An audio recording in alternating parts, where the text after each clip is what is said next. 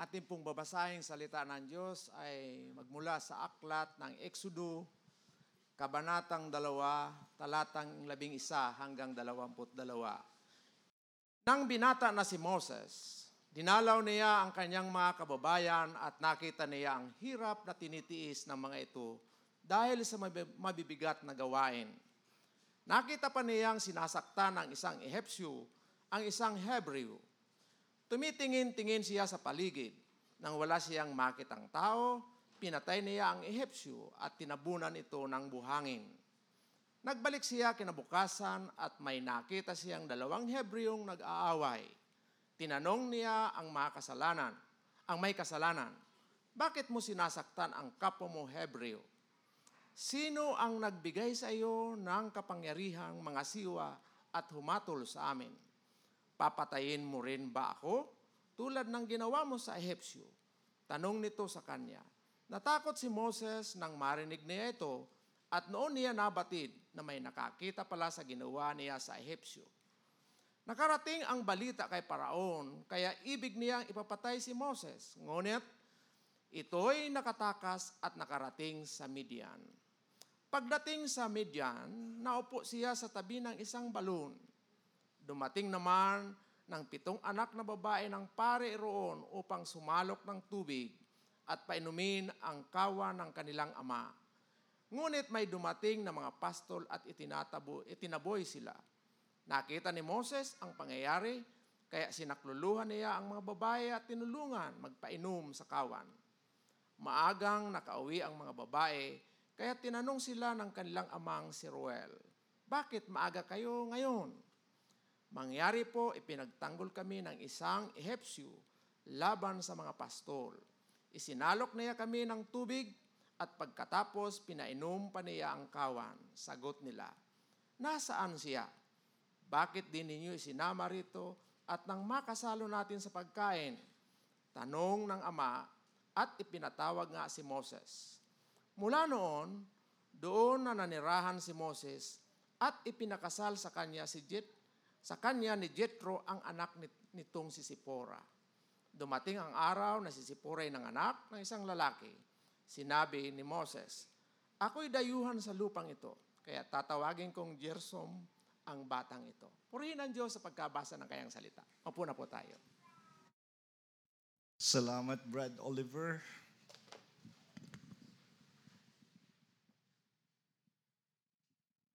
Gandang umaga sa ating lahat. Welcome to GCF, ano? Ah, masaya po ba kayo? Praise God. So, napakaganda ng ating topic. It's tungkol sa aklat ng Exodo. Ah, alam natin na ang aklat ng Ex- Exodo ay pag-alis, no? O pagtakas. O ito yung panahon kung saan ay iiwan nila yung mahabang panahon na lugar na kanilang ah, tinirahan dahil ang plano ng Diyos ay ma-preserve yung lahi ni Israel at hindi makapangasawa ng mga ah, hindi mananampalataya. Kaya makikita po natin na sa unang paksa, sa chapter 1, ma- maiintindihan natin ngayon na yung isang hari ng Ehipto ay hindi kilala. No? Yung mga ginawa ng ah, ni Jose na nung araw ay naging napakalaking tulong sa kanyang bayan.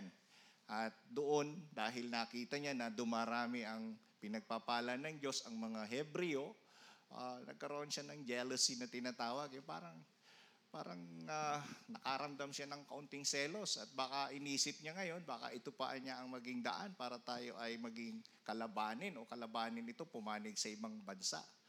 Kaya makikita natin ang Diyos ay ah, hindi natutulog, no? Bagamat sa maraming panahon na sila ay nasa Ehipto, naroroon ang pagkilos ng Panginoon sa bayan na kanyang hinirang. Ito yung Israel. Kaya sa panahon nga ito nating pag-uusapan, ah, nung nakaraang linggo na, na na-share ba sa inyo yung kapanganakan ni Moses? Ah, di ba ang ganda ng kwento, no? Si Moses, tinago ng kanyang ina, tapos nilagay doon sa tiklis o yung basket, ah, ginawang waterproof, pinaanod sa ilog ng Nilo. Pagkatapos ay eh, habang inaanod, tinitsempohan naman ni Miriam, no? Na ah, yung tinitingnan niya yung, yung bata. ay nadako doon sa may naliligong prinsesa. Yan. Ang maganda nito, naisip ko lang po, maganda nito, mabuti na lang si Moses ay hindi ko kamuka.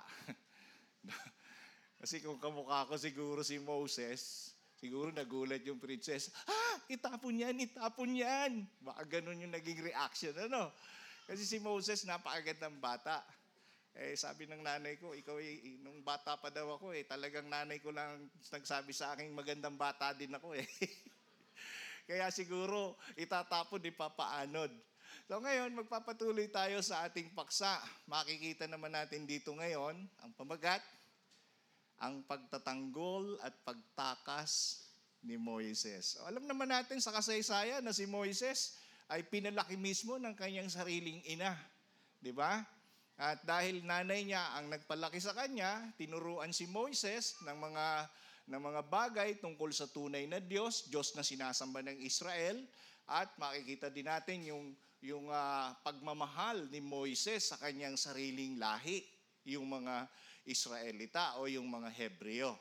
Dito sa ating paksa, makikita po natin, kapatid, no? Diyan sa inyong mga bulletin, tingnan ninyo, meron ding sulat yan. Tungkulin ng Diyos na laging ihanda ang kanyang lingkod. Tandaan natin yan. Kahit, kahit tayo, ah, hindi lang si Moses noong unang panahon, kahit tayo, lagi tayong inihahanda ng Diyos bilang kanyang lingkod. Tandaan nyo to, walang lingkod ng Diyos na hindi niya inihanda. Lahat tayo, tinawag ng Diyos, nagsisi tayo sa ating mga kasalanan, sumampalataya kay Kristo. Tayo ngayon ay mga lingkod din ng Diyos, hindi lamang si Moses. So tayo ay inihanda ng Diyos sa ating buhay ng paglilingkod sa Kanya. Para maniwala kayo na tayo ay mga lingkod ng Diyos, tingnan nyo muna ang inyong mga katabi. Yan. At sabihin mo, lingkod ka rin ng Diyos. Buti nga sa'yo. Di ba? Ba? Maganda yun eh. At least alam natin na tayong lahat ay lingkod ng Diyos. Mabuti yun sa atin. No? Kaya buti nga sa iyo. Tuloy natin. Si Moises ay isinilang sa panahon ng krisis, no? Krisis kasi pinahihirapan yung bayang Israel, yung yung mga Hebreo na nandoon sa loob ng Ehipto, pinahihirapan. Saan ka nakakita ng pati yung mga anak ipinapaanod sa tubig dahil lang ah, talagang galit na galit yung yung ah, hari ng is ng Ehipto. Pero mapapa, mapapansin natin kahit sa krisis na kalagayan, naroroon pa rin ang pag-iingat ng Diyos. Ganon din tayo ngayon. Kaya ang dami nating pinagdadaanan sa buhay, mapapansin ninyo, buhay na buhay tayo, nandito ngayon, no? Nandito ba tayong lahat? Yan, dalawa lang nandito eh. Nandito ba tayong lahat? Yan, nandito tayo kasi iningatan tayo ng Diyos. Mula sa pagkabata natin hanggang sa ating panahon ngayon, iniingatan ka ng Diyos. Tingnan mo mga katabi mo ulit. O, di ba? Ang gaganda at ang gagwapo. Kitang-kita ang pag-iingat ng Diyos. Yan. Kaya nga siguro kung di ako iningatan ng Diyos, malamang ako yung nandoon sa kalagayan ni Moises. No? Tapos ipapaanod ako ng prinsesa kasi hindi ako magandang bata. Kita nyo na, di iningatan ako ng Diyos. Yeah, let us continue. Ang sariling ina ang nagpalaki sa kanya, kasabay ang pahiwatig na pahalagahan ang sariling lahi bilang Hebreo. Mapapansin nyo rin na itong si Moises, tinuruan ng Diyos sa pamumuhay ng mga Ehipsyo. So, naging prinsipe siya dahil anak siya ng prinsesa, naging prinsipe siya sa Ehipto. No? Kaya naman, natuto rin siya sa mga kaparaanan ng pagiging Ehipto. Bagamat naroroon siya, siya ay prinsipe ng Ehipto, siya naman ay mayroong pagmamahal sa kanyang lahi, sa kanyang mga kalahi. Bakit? Sapagkat tunay po na siya ay isang Hebreo. Sabi nga ng ilang scholar, ah, kung titingnan niyo daw sa panahon ni Moises, sa kanyang mga kalahi, walang lumaki na kasing edad niyang lalaki. Puro babae. Mag-isa lang siyang lumaki sa ganong edad. Makikita natin talagang nakaka-amaze ang Panginoon. Sa kanyang napakagandang plano, may isang tao siyang pipiliin para gamitin at magiging instrumento upang iligtas ang bayang Israel. Ngayon, itong si Moises, sa kanyang kalagayan, ay nakarating sa Midian. No? Isang malayong lugar ito. upang mamuhay doon bilang isang pastol sa mahabang panahon.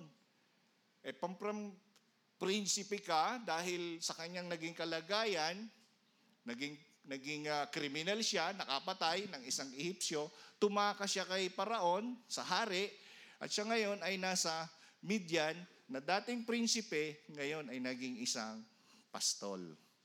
Gusto ko pong sabihin sa inyo, no, na nung unang panahon, pag ikaw ay isang pastol, yan ang pinakamababang uri ng trabaho. No? Kumbaga, kung may katulong, may mayordoma, may katulong, mayroong aliping kanin na tinatawag. Yun yung mga hindi sinisweldohan. Ganun ang kalagayan no? ni Moses. Napakababa ng kanyang pagiging prinsipet na maging pastol. Kaya ba natin yon? No? Tingnan natin to. Ang mahabang panahon ng pagiging pastol ang nag-alis ng kanyang tiwala sa sarili na manunumbalik naman pagkaraan ng ilang panahon. Marahil sa kanyang katayuan bilang isang prinsipe, nagkaroon siya ng pride. Naging napakamataas. Tama yon kasi prinsipe siya eh. Pero sa panahon na pag ikaw ay tinawag ng Diyos bilang isang lingkod, kailangan mong matutong magpakumbaba. Naunawaan natin? Kung mapapansin ninyo, ang ating Panginoong Heso Kristo, mababasa natin sa Pilipos chapter 2.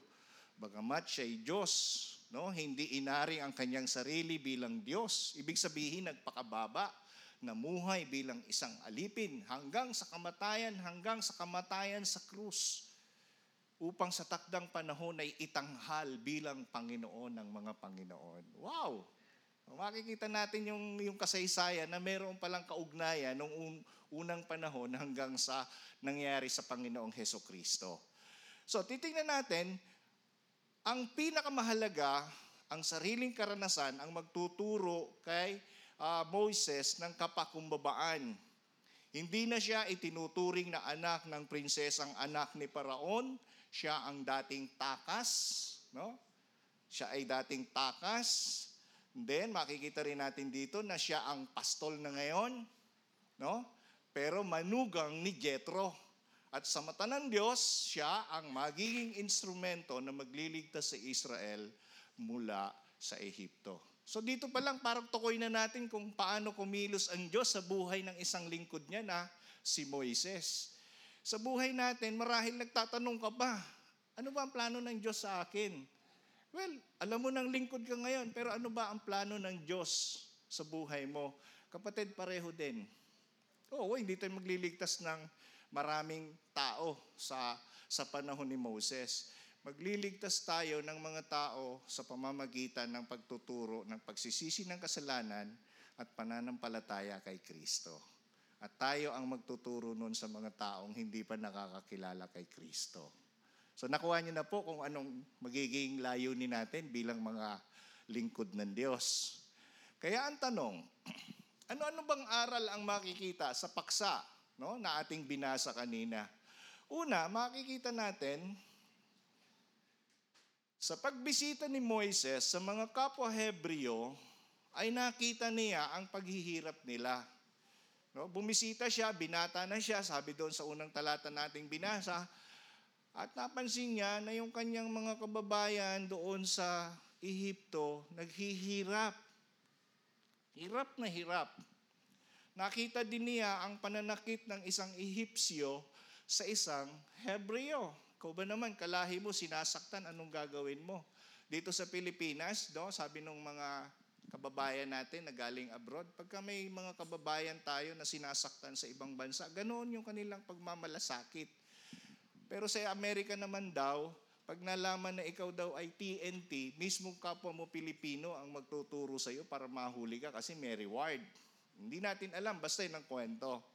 Pero itong si, si Moises, naroroon yung kanyang pagmamalasakit nung makita na meron siyang isang kababayan na sinasaktan ng Egyptian, ng isang Ehipto. Kaya't pagkaraan, natiyakin niya na walang makakakita, pinatay ni Moises ang Ehipsyo bilang ganti. Kita nyo? Wow. Ba, sinasaktan mo yung aking kababayan, halika nga rito. Ikaw ah, patayin nga kita. Tapos ibinaon niya sa buhangin. Ano? Ang ganda nung kanyang pinaglibingan, buhangin. Kaya lang, ang paghahangad ni Moises na iligtas ang mga kababayan ay malinaw na tanda ng kanyang hangarin na tulungan ang kanyang mga kalahi. Kayo ang tatanungin ko, masama ba yung motivation o yung motibasyon ni Moises na tulungan ng kanyang kalahi? Hindi masama yon. Hindi masama. Ang problema, anong problema? Mali yung kanyang pamamaraan. Nakuha niyo po? May mga sitwasyon ganun eh, na maganda yung motivation mo para tumulong, pero mali pala yung paraan natin sa pagtulong. Na nagre-resulta ng lalong ikapahahamak, hindi man yung tinulungan natin, kundi tayo. Meron ngang mga naa-aksidente sa motor na nakikita ko. Tapos nakikita ng mga rider no na, uy, grabe, ang tama, liga, tulungan natin. Eh, imbis na buhay pa, yung tinulungan, buhay pa, nung binuhat nila, namatay. Kasi hindi nila alam eh. Maganda yung puso, may motivation na tumulong, kaya lang hindi nila alam kung paano aayusin yung na-aksidente. May mga ganong situation. Katulad ni Moises, nagmamalasakit sa kanyang bayan, kaya lang mali yung paraan ng kanyang pagtulong. Ibig sabihin, mahirap makialam kung hindi mo alam ang iyong gagawin. Naranasan niyo na po ba yan? Yung nagiging pakialamero tayo minsan pero hindi naman natin alam ang ating gagawin, kaya sa halip na makatulong, nagiging problema ka pa ngayon. Kuha niyo po? Ang daming mga ganong sitwasyon. So ano ang dapat nating gawin? Sa bawat mabuting adhikain natin sa buhay, mabuting pagpaplano o mabuting mga kaisipan para makatulong sa kapwa, mahalaga na sangguniin muna natin ang ating Panginoon. Amen? Sa kasaysayang ito, makikita natin, naroroon yung pagmamahal ni Moises. Alam niya ang tunay na Diyos ng Israelita. Alam niya ang tunay na Diyos ng mga Hebreo. Kaya lang, wala, siyang ma, wala tayong nabasa na sinangguni niya ang Panginoon. Nakuha po natin. Kaya sa ating mga iniisip na kabutihan sa ating kapwa, isipin natin na higit ang magagawa ng Diyos ng kabutihan sapagkat ang Diyos natin ay mabuti. Tanong, sinasangguni ba natin? Naalala ko po nung ako ay cooperative chairman. Hindi pa po namin nai-establish yung co-op. Noong 1994, dumating ako doon sa lugar namin sa Buhi, sa isang lake sector. Abay, napansin ko, ang daming mga mahihirap na mga, mag, mga mangingisda. Sabi ko, ano kayo magagawa ko dito sa mga taong ito para naman kahit papaano ay umangat yung kanilang kabuhayan. So naisip ko, pumunta ako ng municipality, nakipag-usap ako sa isang cooperative uh, officer. And then sabi niya, oh, mag-establish kayo ng co-op para magkaroon kayo ng assistance sa bangko, tulungan kayo magkaroon ng puhunan, and at the same time, maka-establish ng business. Eh, ginawa ko po yun. Ginawa ko. So, 1995, 1996 hanggang 19, uh, bago mag-2000, naka-establish kami ng kooperatiba. Alam na alam ni Brad Mike yan eh, nagbasa dito kanina. Nung ma-establish na namin yung co-op, ito po yung naging resulta. 53 families na tinulungan ko, umangat yung kabuhayan. Wow! Nakapagpatayo sila ng bahay. Dati kubo lang yung bahay nila. Ngayon, konkreto na. Tapos, um, nagkaroon ng mga kompletong gamit sa bahay. Meron silang component, may TV. Yung iba naman, nakapagpaaral ng mga anak, nakapagpa-college. Ang ganda nung naging direksyon. Sabi ko nga sa inyo noon, sa panahong iyon, yung 53 families na yun, wala na rin namamasukan lahat yun nagninegosyo na ng, ng kanilang, ng kanilang uh, fish farming. Kaya lang, sinubok ng panahon, way back 1998, dumaan yung isang napakalaking tragedy. Nagkaroon ng massive fish kill because of the El Nino phenomenon. Pag El Nino, yun yung tagtuyot. Walang, walang ulan, and at the same time, yung tubig sa Lake Buhi, stagnant, no? Hindi hindi nahahalukay, yung mga siltation ng mga dumi, ng mga pagkain ng isda, lahat doon na imbak sa ilalim. Yun pala, hindi ko na pag-aralan yon, hindi ko na anticipate, yung palang pagkain eh, nagiging ammonia, nagiging lason sa isda. Kaya, nung mangyari iyon, 98% of the Lake Buhi, 1,800 ah, hectares na tubig, almost 98% ng mga isda doon nangamatay. Kaya ang baho nung buong buhi nung mangyari, namaho dahil sa mga patay na isda. Lalo na yung mga fish cage operator, mga fish farmer na katulad ko. Dinalugi yung co-op namin. Ito na ngayon yung kwento. Nung ako po ay nagtatry na ibangon yung co-op at kinausap ko yung mga members, sabi nung iba, ay, ayoko na niya mag-member sa co-op. Total, may puhunan na ako eh. Nakakalimutan na yung, yung pagtutulungan, yung pakikipagbalikatan. Sabi pa nung iba, ay bahala sila magtiis, hindi sila nag-ipon eh. Ang pinakamasakit, pinakamasakit on my part, bagong mananampalataya pa lang ako noon, yung nangyaring El Nino phenomenon, isinisi sa akin. Anong malay ko nun? Kaya ko bang lasunin yung buong lake? Isisi sa iyo yung isang pangyayari na hindi mo naman ginawa. Na nagmalasakit lang ako sa mga tao para magkaroon ng kabuhayan. Nung magkaroon ng massive fish kill, isinisi sa akin lahat ng sisi. At pati yung Diyos na pinaglilingkuran ko, isinisisi. Abay, sabi ko, mukhang nagkamali ako dito. Ito po ang ibig kong sabihin dyan. Napakaganda ng motibo ko noon na tumulong sa tao, pero hindi ko sinangguni ang Diyos, kaya nauwi sila sa wala lahat ng mga pinagpaguran ko. Sa madaling salita, mga kapatid, pag hindi mo kasama ang Diyos sa paggawa ng kabutihan, yung kabutihan ginawa mo, mauuwi din sa wala. Mauuwi sa pangit at mauuwi sa walang kala. Walang walang pangyayaring naging mag- maayos at maganda. Napunta lang sa kawalan yung iyong pinaghirapan. Nakuha niyo po? So anong lesson? Huwag natin itong tularan si Moises na nagmamalasakit sa kanyang bayan. Hindi masama yon. Pero kailangan tama yung ating paraan ng pagtulong. Tama yung paraan ng ating pagkilos. At ang susi para tayo magtagumpay sa ganong aspeto ng ating ginagawa, mahalagang sangguniin natin ang ating Panginoon. Amen? Kasama natin ng Diyos, tama si Elder Manny. Praise God! So ngayon, naniniwala ako ng bawat isa sa atin nagmamahal sa ating bansa, nagmamahal sa ating mga kapwa. Meron ba ritong nagmamahal o hindi nagmamahal sa kapwa? Pakitaas ang kamay. O, kita nyo ah, everybody, ang bawat isa nagmamahal sa kanyang kapwa. Ito ang panahon na para tayo gumawa ng kabutihan sa ating kapwa. Bakit? Sapagkat tayo ang mga tunay na lingkod ng ating Panginoon. Amen? Praise God. Pangalawa, tingnan natin ito. Sa sumunod na araw, doon sa ating paksa, no? Sa sumunod na araw,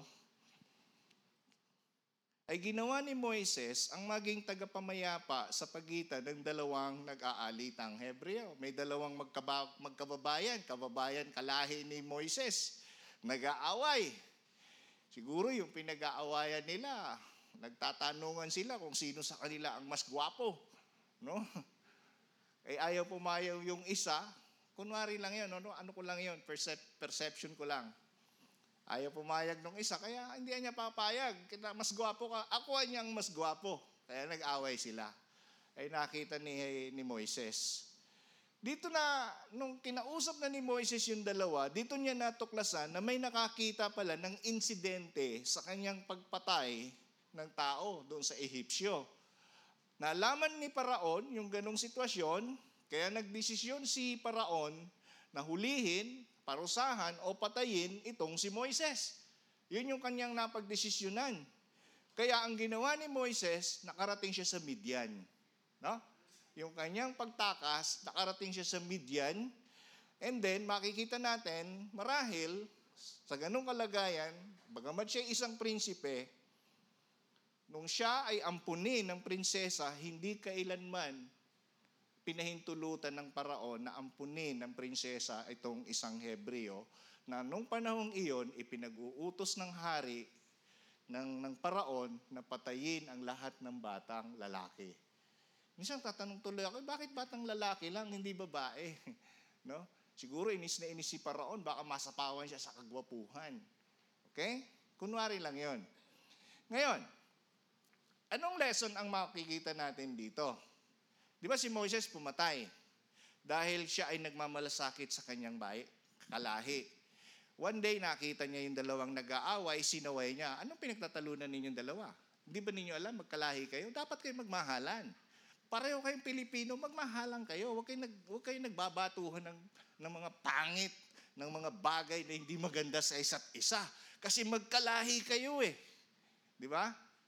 Minsan daw tayong mga Pilipino nakakahiya dahil para raw tayo mga mga utak talangka. Nag, naghahatakan pababa, no? Dapat nagtutulungan tayo na maiahon ng isa't isa.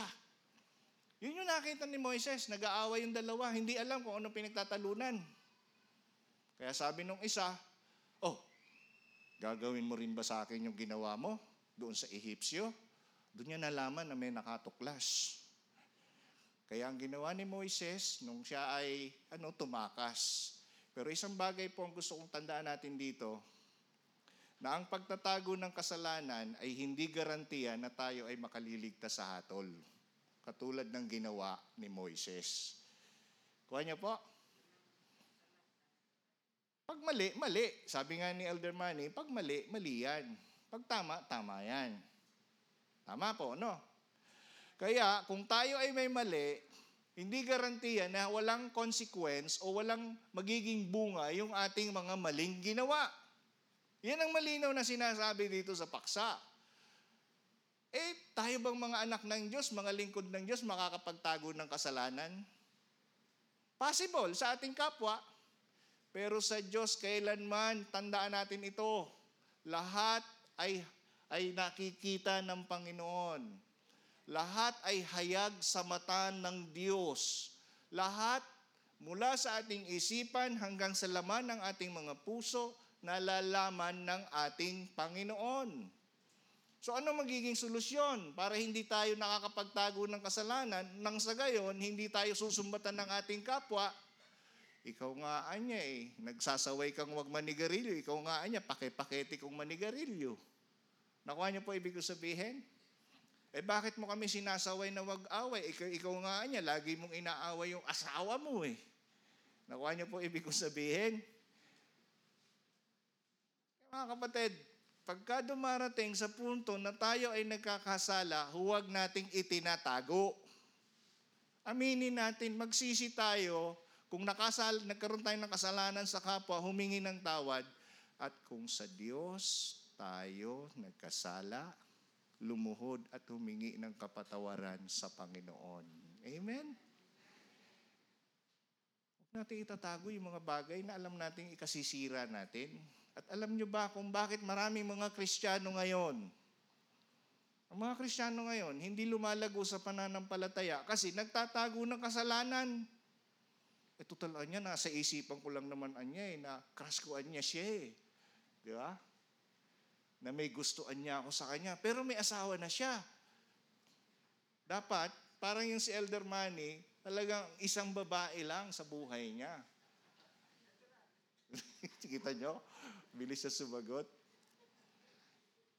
Hindi pwedeng itago yung mga dapat, yung mga mali na hindi dapat itago. Dapat ilantad, ingi ng tawad sa Diyos. Kung sa kapwa nagkasala, humingi ng tawad sa kapwa. Mga kapatid, bilangin natin kung ilang beses tayo nagkakasala sa Diyos araw-araw. Nabibilang nyo ba? Pastor, ako anya, kulang yung mga daliri ko sa kamay at sa mga paa. Kabibilang. Ganun ba? Di kumuha ka ng calculator. Ilang beses tayo nagkakasala sa Diyos araw-araw? Nakuha niyo pa ibig ko sabihin? Huwag na po nating dagdagan yung mga bagay na nagiging kabigatan sa ating buhay na kung saan ito yung nagpapabigat, nagpapahirap, nag, para tayong mga para tayong yung mga taong hindi na tututo sa ating mga pinagdadaanan sa buhay. Tayo'y tinawag ng Diyos, inilagay sa isang napakalagandang kalagayan ng buhay. At ano yung pagiging maganda? Na tayo'y pinatawad sa lahat ng ating mga kasalanan. Take note, lahat. May nakikipagkumpetensya pa po sa akin, Pastor, yung bang kasalanang hindi ko pa nagagawa, ihingi ko na ng tawad? Eh, hindi mo pa nga ginagawa, kasalanan na sa iyo yun. Ikaw naman. Lahat ng kasalanan natin binayaran na ng Panginoong Jesus. So bakit pa tayo mag enjoy doon sa mga mali? Ano po? At huwag nating ikinakategorya ang ating mga kasalanan. Merong puti, merong itim, merong maliit, merong malaki. Ay hindi po yan parang sabungan na may pula, may puti, meron wala. Ang ating kasalanan ay kasalanan na dapat hindi itinatago, na dapat ihinihihingi ng tawad sa ating Panginoong Diyos. Yan po ang malinaw. No? Kaya makikita natin, nakakahiyang kalagayan ni Moises na gusto niyang gumawa ng mabuti sa kanyang kalahi, ngunit sinumbatan siya mismo ng kanyang sariling kalahi dahil siya mismo ay gumawa ng hindi ka nais-nais sa kanyang buhay. Payag kayo nun? Ikaw, Anya, pinupuna mo, Anya, yung dumi ng mata ng ibang tao. Eh, yung mu- muta mo nga, Anya, kasi laki na ng kasi laki na ng ano ng tansan, hindi mo pa matanggal sa mata mo eh. Kita niyo po? May kanta pa nga ano eh, yung putik sa mukha. Yung, nakita mo yung putik ng iba sa mukha, yung sarili mong dungis, hindi mo nakita. So, mga kapatid, please, no? So, huwag po kayo magagalit sa akin. Ano, hindi pa ako nagagalit sa inyo. Sinasabi ko lang yung katotohanan. Pangatlo, eto na. Sana ganito tayo.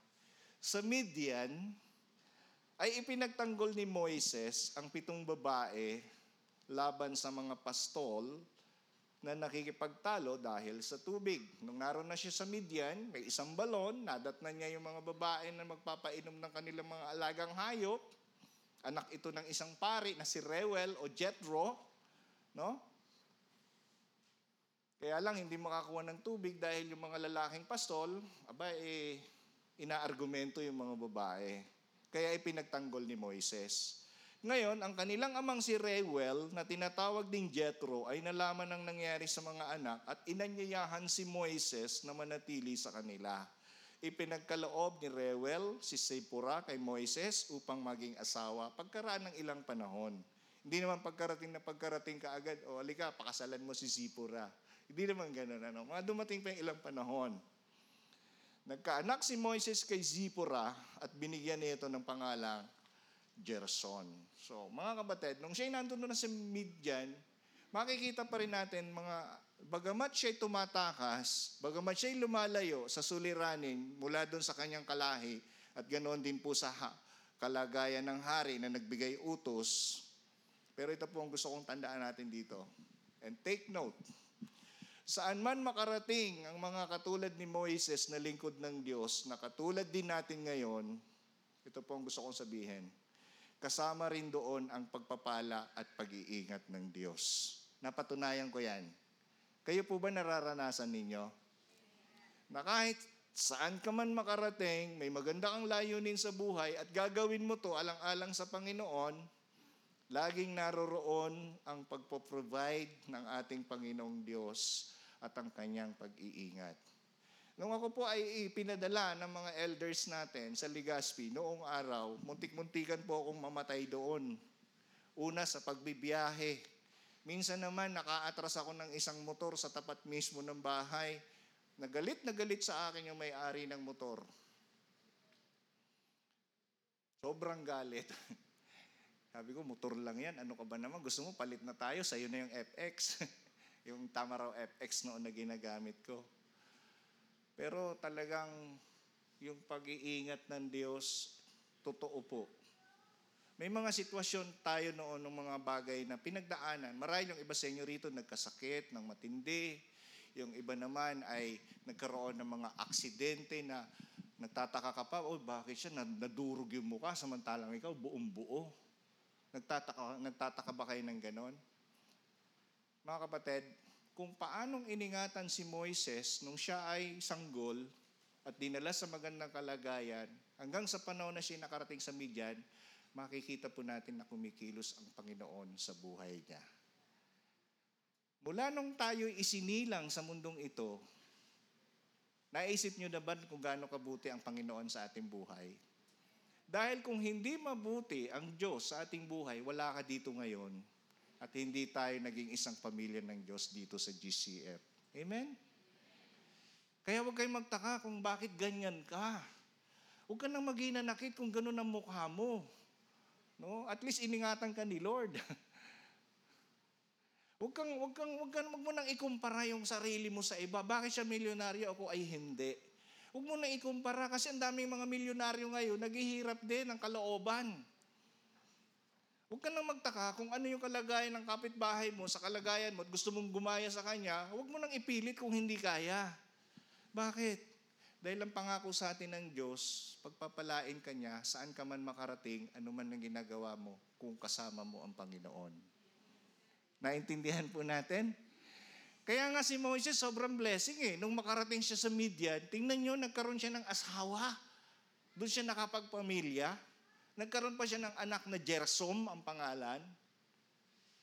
Eh hindi naman po siya lumaki doon. Malinaw na ang buhay niya, patuloy na gumagawa ang Diyos sa kanyang buhay.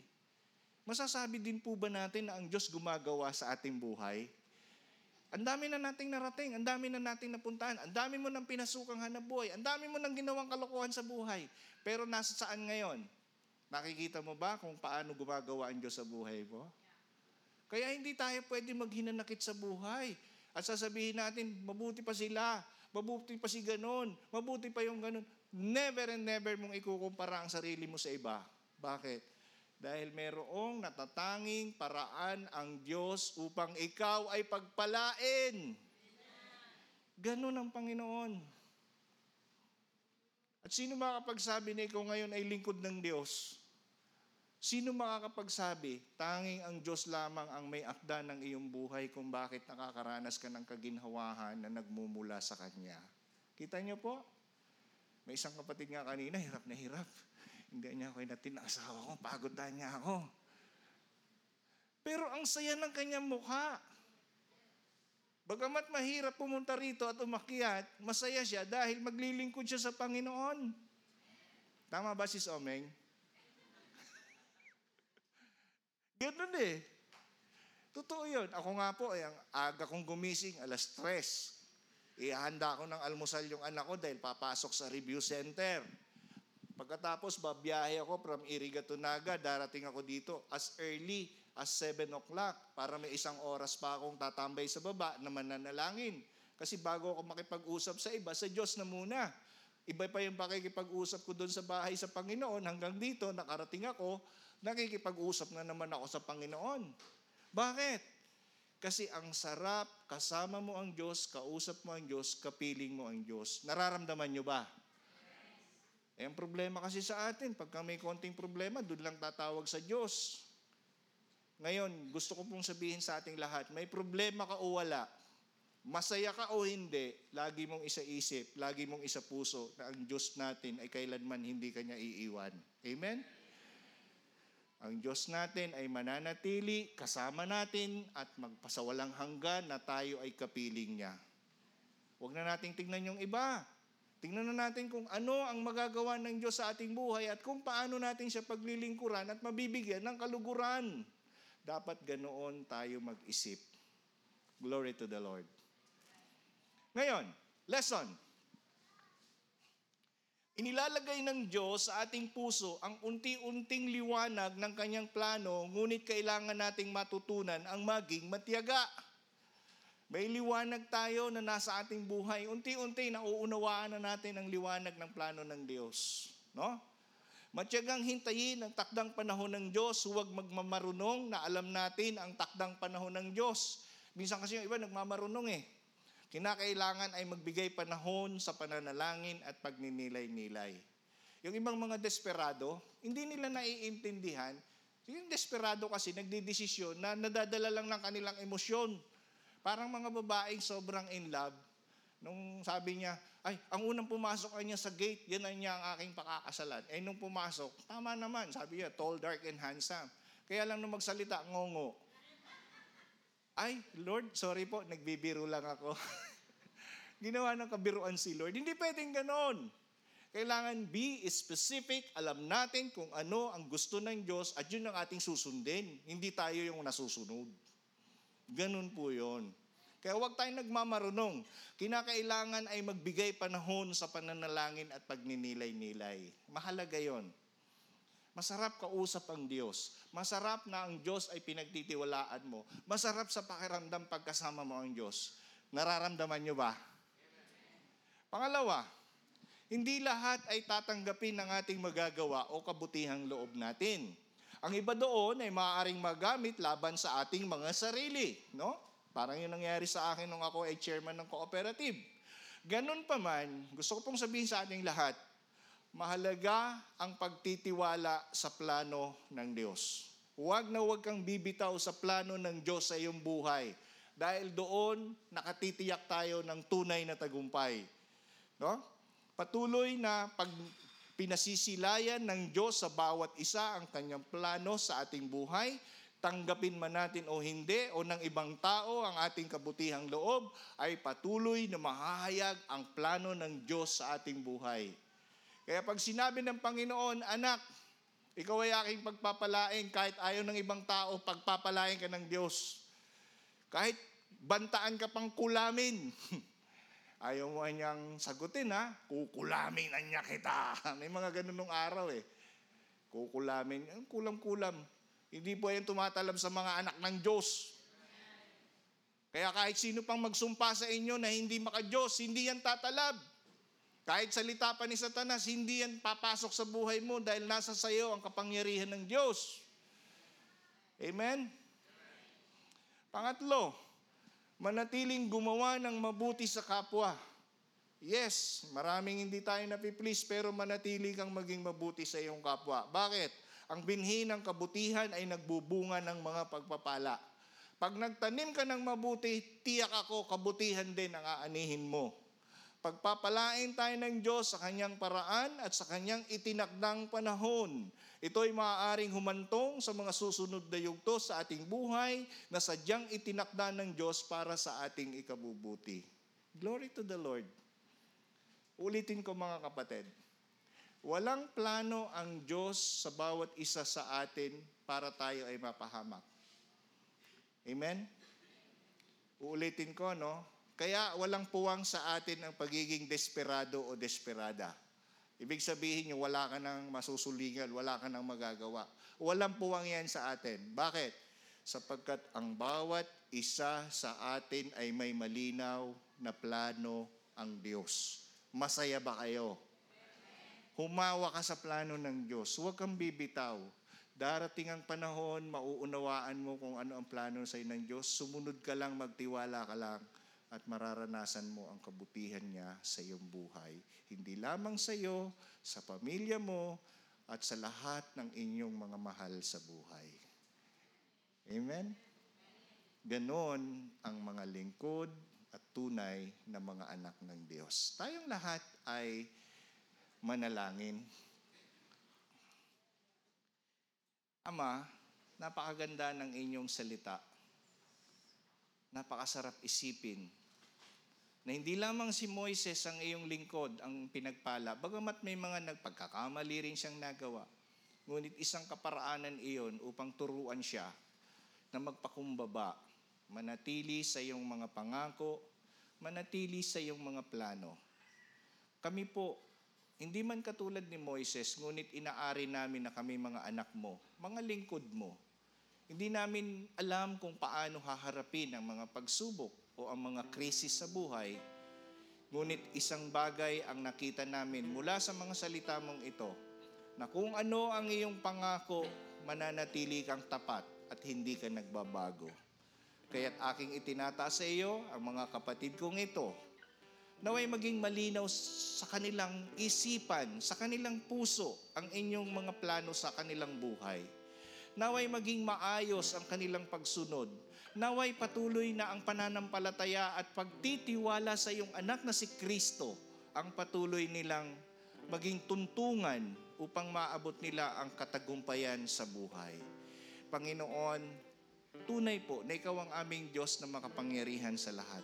At sa inyo, walang anumang mga bagay na mahirap ang lahat ay kaya mong gawin at kaya mong ayusin.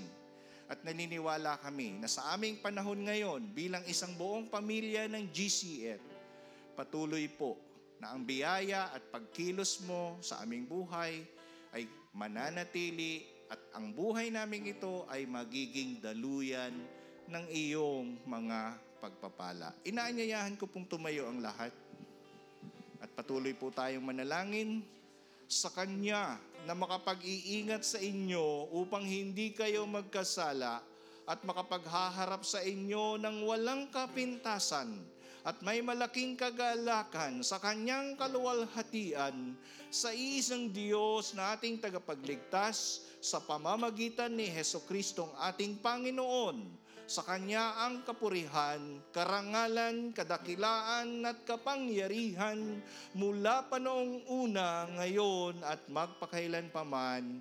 Amen. Palakpakan natin ang Panginoon. God bless us all.